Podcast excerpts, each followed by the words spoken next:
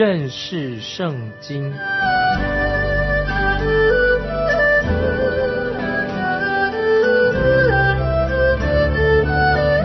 认识上帝的话，把上帝的话带到全世界。本节目是由认识圣经机构和环球广播电台联合制作，欢迎收听。亲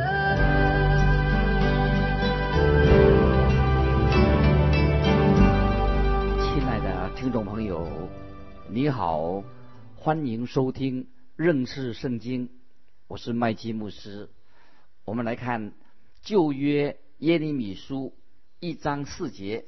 耶利米说：“耶和华的话临到我。”这里提到耶和华的话临到了耶利米。听众朋友，我要特别强调，特别的强调，如果你心里面不同意这一句话的话，这句话你要同意，你大可不必再听这个福音广播了，可以把这个书卷放下来，因为圣经就是没有话跟你说了，因为很清楚的，这是神的话，神的话。临到耶利米，而且耶利米把神的话记载下来的，让我们听众朋友知道，我们今天听广播就是听到神的话，神对我们说话。所以一章四节，耶利米说耶和华的话领导我说，我们看第五节，我未将你造在腹中，我已晓得你，你未出母胎，我已分别你为圣。我已派你做列国的先知，听众朋友注意，耶利米书一章五节。幸好耶利米的母亲她没有去堕胎，否则耶利米就不会生下来。很多人问我说，什么时候小孩子生下来才算小孩子？什么时候小孩子才算小孩子呢？听众朋友，我告诉你，当母亲一受孕的时候，怀孕的时候，小孩子已经变成小孩子了，已经。成型了，就是小孩子了。请读诗篇一百三十九篇十五节，听众朋友翻到诗篇一百三十九篇十五节，大卫说的：“我在暗中受造，在地的深处被联络。那时我的形体并不向你隐藏。”这里说的很清楚，也就是说，在母亲的子宫里面成型的时候，生命已经成型了，有了生命了。有一位妇产科医生。告诉我说，胎儿一开始已经能够呼吸，他能够呼吸，长成那个成长的速度非常惊人。所以听众朋友，这里我要强调，凡是流产堕胎的，就算一种谋杀。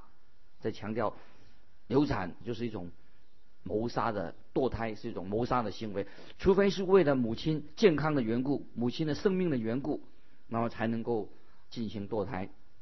那个就是就圣经对堕胎的观点，神这里很清楚的对耶利米说，在你出生之前我就认识你，呼召了你。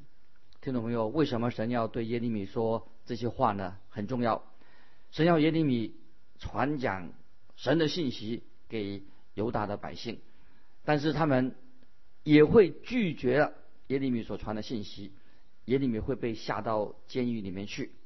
因为耶利米捍卫神的话，耶利米的信息，因为他传讲信息，让他自己也很难过啊，受受伤。因为耶利米爱他自己的同胞，耶利米不喜欢去告诉他们将要发生在他们身上神的话，要发生在他们身上的事情的警告。感谢神，但是神要用这样的人，神要用一个温柔的人来传达神的信息。神却差遣了，曾经差遣了一个心比较硬的先知，叫做以利亚；比较坚强的先知叫做以利亚，也要他去传信息给住在皇宫里面的亚哈跟耶喜别。以利亚向他们传福音，在犹大国被掳之前，神要他自己的百姓明白，我们的神神是爱犹大国，要拯救他们。神要释放他们，因此神就拣选了先知耶利米，叫他传信息。因此神对耶利米说话，神鼓励耶利米这个年轻的年轻人。神说：“耶利米，我要你知道，最重要的就是我呼召了你，我派你做先知，我要将你分别为圣。听众朋友注意，这个分别为圣是什么意思？就是分别出来被神所使用的的意思，就叫做分别为圣。譬如说，在会幕里面，在圣殿里面，这些老旧的这些器皿都是可以是分别为圣的，因为这些器皿是用在服侍神的施工上面。虽然已经旧了，好像破烂的锅子啦、罐子啦。都称为圣器，因为是圣殿里面所用的，就是分别为圣的器皿。当他们被淘汰的时候，为什么仍然称这些器皿叫做圣器、圣洁呢？就是因为他们是被神曾经使用过的。听众朋友要注意，任何分别为圣的东西，就是被神使用过的，都可以称为做分分别为圣的器皿。神对耶利米说：“耶利米。”在你出生之前，我就早把你已经分别为圣，要做我的仆人，供我来使用。所以耶利米，你不要担心你传信息的后果怎么样，你只要传达我的信息就好了。神对我们今天听众朋友基督徒的期待也是这样子。当我自己我准备圣经信息的时候，我觉得心里面很平安、很自在。因为我知道我要在神面前诚诚实实的传讲圣经的话，这是我的责任。因为听众朋友，我不是对你负责，我乃是要传讲福音，我是向神负责，因为我要向神交账。如果我所讲的福音不让你满意的话，对不起，因为因为这是我的职责，也许你不喜欢。只是当我曾经在担任牧师的时候，担任教会牧师的时候啊，有人对我说。啊，他的牧师麦基牧师啊，有有人啊都很喜欢听你的讲道。但是听众朋友，你知道，虽然有人说听我喜欢讲道，但是每一个教会总有一小撮啊小群的人，总是对你有意见，他们爱唱反调。那么也许这些人的脾气并不太好，专找麻烦啊。也许他们不一定是一个很诚恳的人。但是听众朋友，如果你传讲神的话，神就要负你全部的责任，听众朋友，我们应当衷心的传扬神的话。那接下来，神啊继续对耶利米说：“我已经派你做列国的先知。”感谢神，神是给耶利米有权柄，叫他不要害怕，鼓励耶利米，因为神要亲自帮助耶利米能够度过许多黑暗的日子。接下来，我们看耶利米先知他的回应，在第六节。耶利米书一章六节说：“我就说，主耶和华，我不知道怎样说，因为我是年幼的。其实这个时候耶利米已经大概二十岁左右。可是当你了解这节经文的意思的时候啊，并不觉得耶利米他他不是很小啊，耶利米不是很小。其实他不是我们所想象的耶利米，他是他不是小孩子。在这里这个年幼的意思啊，注意年幼的意思就是。”跟撒加利亚书二章四节等于少年人的意思。他说，在撒加利亚书二章四节，少年人就是跟少年人那个意思同样的。撒加利亚书先知书二章四节说，对他说，你跑去告诉那少年人说啊，就是同样的同样一个字是少年人。这个时候约利米他年纪他已经属于少年人了。那么耶利米的意思说，我是啊年少的年轻的，我没有经验。我不能够胜任你给我的工作，我自己也没有准备好。听众朋友，你注意到没有？凡是神所重用的人，都不会认为自己能够做得到。我做得到。如果听众朋友你被神所用的话，你会在神面前很谦卑，不认为说啊我一定能做得到。如果你认为你自己能做得到的话，那听众朋友我就要告诉你，那么我认为神就不会使用你这种人。所以在神面前要谦卑。那曾经有一个年轻的传道人，他来找我，他说什么？他说他很嫉妒，他对我说他很嫉妒，他镇上另外一个镇上有一个年轻的传道人，他很嫉妒他。那么他继续说，我比那个人啊优秀，我比他会讲道，我也比他更会服侍。那么我想要知道为什么神要用他啊不使用我的？我现在都做不下去了。那么因此我就对这位啊年轻人说。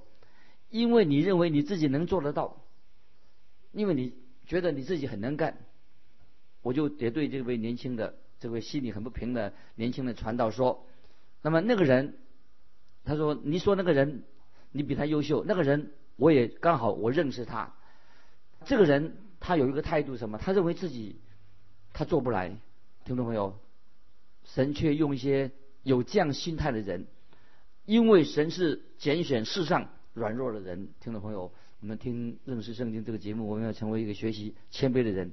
一个不谦卑的人，神就不会来用你来传福音，为他做见证。耶利米他年轻，他觉得自己不能够胜任，他不合适，他能力不足。请听听众朋友，神怎么样回答耶利米？我们看第七节，耶利米书一章七节，耶和华对我说：“你不要说我是年幼的，因为我差遣你到谁那里去，你都要去。”我吩咐你说什么话，你都要说。感谢神，这里说的很清楚，说我吩咐你说什么话，你就要说。这是神的意思是什么呢？我叫你讲什么，你就只讲，带着神的权柄去讲。听众朋友，当你传传扬福音、见证主耶稣话语的时候，你应当会觉得啊很自在啊，这是很奇妙的事情。我们只是传讲神的话，你会觉得很自在。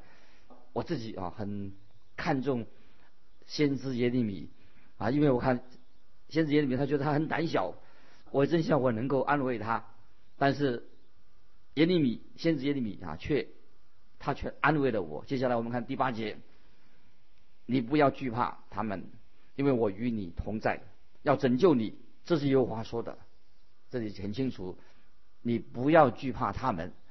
那今天。在这个福音广播做福音广播做教导圣经的服饰，最大的好处之一，就是当我说一些也许圣经的话有不能讨人喜悦，他们听了不喜欢的时候，这些听众朋友就没有办法直接的找我麻烦。啊，有一个人，他现在已经变成一个很好的基督徒了。他曾经写信给我啊啊，他说什么？他在信上这样写说，他以前是信别的宗教的，那么他。信那个宗教的时候啊，要遵守一些仪式、一些教规啊，说什么要这样这样才能够得救。那么他是一个商人啊，他是一个承包商。那么他每天开车去工作的时候，他有时就听我们这个福音广播节目，认识圣经。他就说，有时你讲的话，他对我说：“麦基牧师，你在广播当中啊所说的讲解圣经的时候，让我很生气，因为你不断的说我是一个罪人。那如果我是在你你。”在你面前的话，我一定会对你不客气。那么这个弟兄啊，他现在已经信主了，他块头很大。那么我相信他真会做得出来。这是啊，听众朋友，我是借由用广播啊，在来传道这个好处之一啊，因为我传传福音的时候，透过广播就很自在的一个原因。那么当我听众朋友，我终于忠心啊传神的道的时候，不一定是为了讨听众朋友的欢喜。感谢神！就刚才我说这位啊，这位工啊做工的这个人，他终于还是每天早晨就听这些福音广播的节目。有一天他信了耶稣了，他就在耶稣面前他认罪，他说我是一个罪人，主啊，求你拯救我。他说接受耶稣基督做他的救主。这是听众朋友传讲圣经、传福音的一个喜乐。神说。我们传福音的人，每一个听众朋友，你信耶稣的，我们有要有勇气，要有信心去传讲耶稣基督的福音，传讲神的道，绝对不会徒劳无功的。啊，神会亲自动工，借着他的话完成他自己的目的。啊，今天听众朋友，今天的讲台上，今天每一个教会的讲台上，需要有人带着神的权柄来传讲耶稣基督，来传讲福音。这是神要我们听众朋友信主的人要做的事情。从某一方面来说，这个事情传福音很简单呐，传道很简单。在另一方面呢，也是听众朋友是很艰难的工作。所以神对耶利米说：“你不要惧怕，因为我与你同在，我要拯救你。”那神的意思是什么？你看，神说：“我就站在你这边。”所以听众朋友，我们要知道说，如果神与我们同在，我们就是得胜。就所以为啊基督徒学者说：“有神同在的人，他就是得胜。”这句话说的很对。我们自己是基督徒，身为基督徒。我们也许觉得啊自己是少数很孤单的，其实听众朋友，有神同在，我们就是得胜的。是多数啊，我们是等于说得胜的一方。接下来我们看第九节，耶利米书一章九节。于是耶和华伸手按我的口对我说：“我已将当说的话传给你。”感谢神，耶和华对他：“我将当说的话传给你。”这是很重要，神会感动人，把他自己的话已经记下来了。那么是记得圣经的话啊，不是一种思想观念而已。举例来说，神没有感动魔鬼去撒谎。但是圣经说的很清楚，告诉我们说魔鬼会撒谎，这个就是神的漠视，神启示给我们的圣经。圣经的话是圣灵感动人写下来的，所以句句话都定准的。所以神对耶利米说：“我已经将我的话传给你。”在耶利米书第一章的时候，啊，我们看到耶利米他蒙神的呼召，神差派他。那么这个时候耶利米还是一个年轻人，神已经呼召他。做先知，他年纪大概二十岁左右。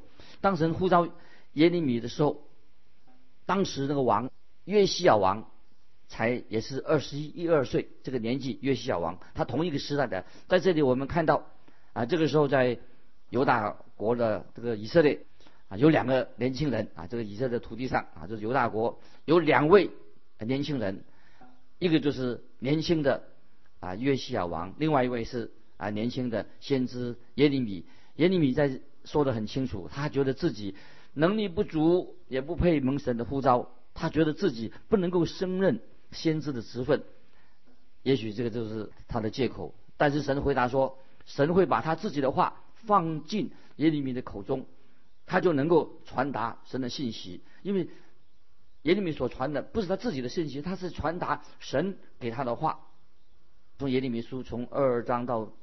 第六章耶利米书的二到六章，都是记载耶利米先知他前五年的服饰，因为他是在约西亚做王的第十三年就开始说预言，担任这个先知啊说预言的职分，所以这些信息是在圣殿出了一件事情，就在圣殿发现的，找到律法书的前五年所记载下来的，就是耶利米。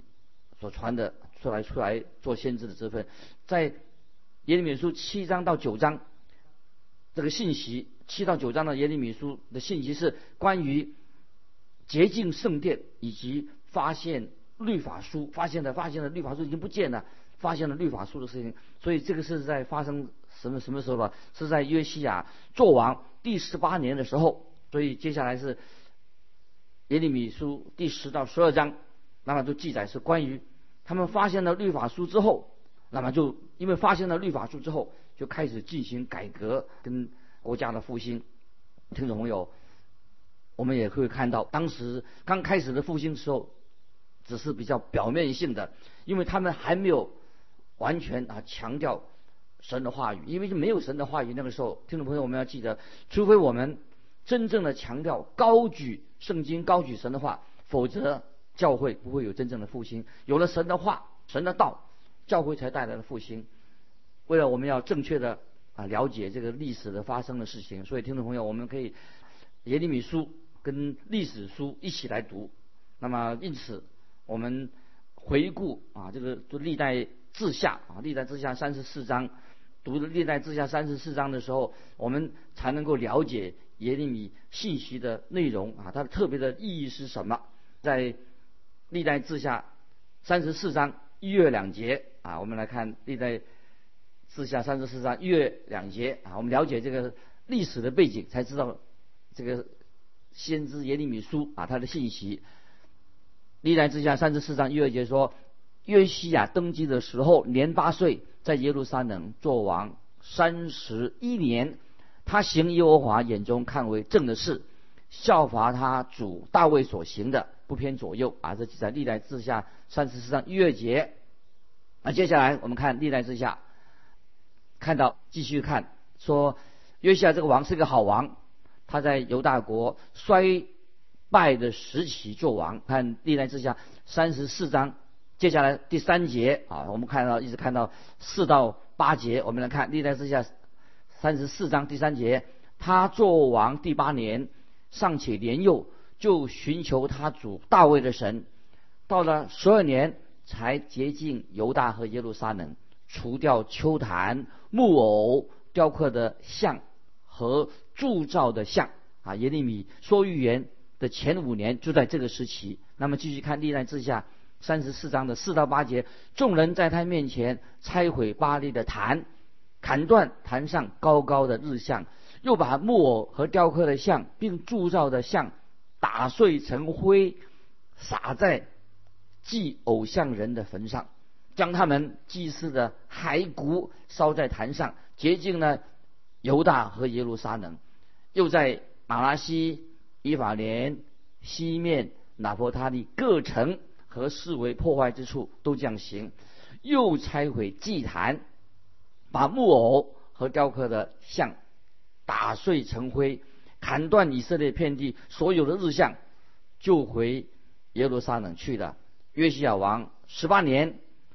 敬地敬殿之后，就差遣亚撒利亚的儿子沙番、义宰、马西亚、约哈斯的儿子史官约雅去修理耶和华他的殿。这是历代志下三十四章四到八节，跟耶利米他同一个配合这个时间。听众朋友，我们就这里要特别就注意到了。那么这是。洁净跟修复圣殿的期间，因为为什么？就是当时的祭司希德加发现了摩西律法书，传给摩西的律法书，发现了当时律法书可能啊是有两册啊，一册是交给君王的，一册交给大祭司的。听众朋友这里注意，约西亚王登基之前，犹大国已经沦为是一个黑暗时期，都是因为约西亚的父亲亚门。以及他的祖父马拉西，他们都是邪恶，不敬畏神的一个结果。所以圣经已经根本的没有了，因为约西亚的父亲跟祖父，他们都轻忽了神，轻看轻轻慢了神以及神的话语，他们把律法书丢在一边。后来人在哪里发现的？结果是在，居然是在什么，在圣殿的垃圾堆里面找到了。已经失踪了好久的律法书，所以那个时候根本就是啊，律法书已经不见了。所以我们读到这个刚才在历代志下啊三十四章，所以把三十四章跟耶利米书第一章，我们把它配合起来读啊，就了解当时的历史的背景啊。特别在历代之下三十四三十四章四到八节的时候，就知道那时候的。的背景说到那时候，他们后来他们就拆毁祭坛啊，把木偶雕刻的偶像打成碎片，洁净净地啊，洁净了地，进殿之后就差遣什么亚萨的儿子沙番、义宰、马西亚、约哈斯的儿子史官去修理耶和华的殿。那么就在这个时候，就在这个洁净修复圣殿的期间，祭司希德加。就发现了，已经尘封很久，在垃圾堆里面把律法书已经丢在一边了。后来祭司才发现，所以他们因为没有神的话，没有律法书，所以是历史上一个黑暗的时期。最后祭司找到在圣殿垃圾堆里面发现的律法书，真是太奇妙了。所以我们看到耶利米书第一篇的信息。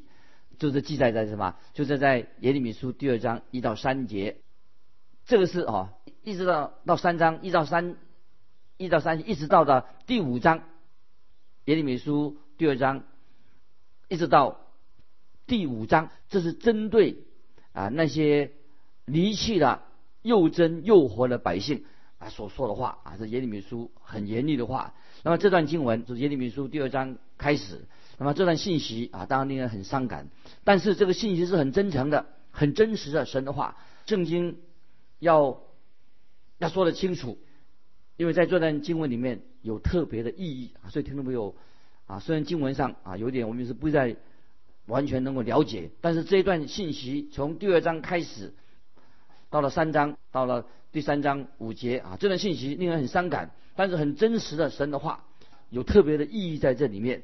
因为圣经的话已经说到已经被人家遗忘的那位被遗忘的神、被羞辱的神，这位神是大有能力的神，信息是一个非常真诚的，要对这个有罪的国家，神给这个有罪犯罪的国家，就是犹大国带来了神的恩典，也有带来了神的怜悯。所以发现神的话之后，神的恩典、怜悯，知道神是有恩典、有怜悯的，但是也是给他们一个严厉的警告：如果他们仍然不悔改、不悔改归向神，很清楚的，神的审判一定会来到啊！这是今天给我们世人的，也是一个警告。圣经里面最重要的信息啊，我们看到在这个时候，一位年轻的约西亚王啊，他正在寻求神，但是他那时候。也不知道神的话讲什么东西，不知道没有神的道。那个时候拜偶像的风气很兴盛，所以必须要恶主。